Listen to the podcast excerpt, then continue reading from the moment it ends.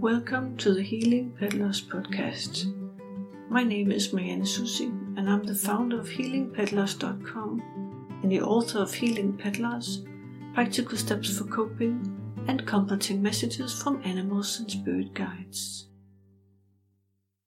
Since I lost my beloved cat Kia in two thousand twelve, I have received many messages of love and light from her, comforting me during my grief and bringing peace and comfort to many others through my book Healing Peddlers and my blog posts on healing pedlers dot com.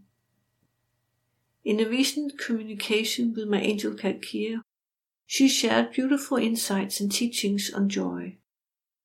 May her message inspire you and bring you comfort. I asked Kia the question, "What does joy mean to you?"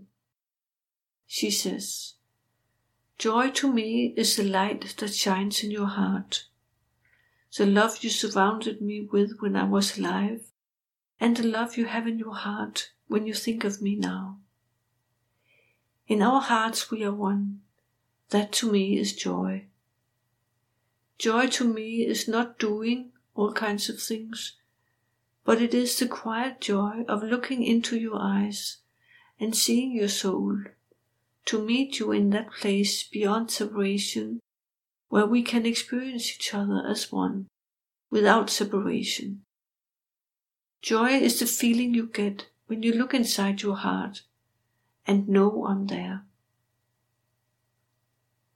I thank Kia and ask if she has a specific action step that my listeners and readers can take to experience more joy in their life.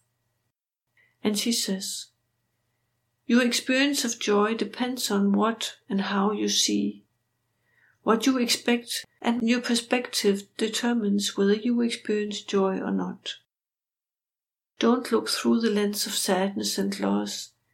Instead, go into your heart and find the love and light that's there, and use that as the lens through which you view your life and the world. It's the same as seeing the glass as half empty or half full, of counting your blessings or your losses. When you meet others, see their soul with love, meet them in the place where you are one, and recognize the light in them that also shines in you." And then I ask her, "What are you now and where are you?" And she says, "I have returned to the light from where I came, and from here I share my light and love with you and others who need to bring light into their lives." And I ask her if she will be back in the physical reality again at some point.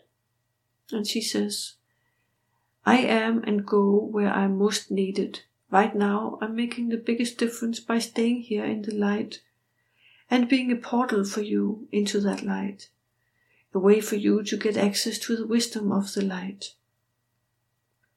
As I have said before, it is all about going beyond, beyond right and wrong, beyond life and death. Take a step beyond all that, beyond all judgments or concepts of separation, and you'll be in the light with me. The path is through the heart. Let your light shine and guide you on your life's journey. Many blessings to you." I hope you found Kia's message inspiring. And did you know that you can also receive a spiritual message from your pet in the afterlife? You can learn more on my website healing pet loss dot com. And if you like this podcast episode, I invite you to subscribe and leave a review of the Healing Pet Loss podcast in iTunes. And I hope you will join me for the next episode of the Healing Pet Loss podcast.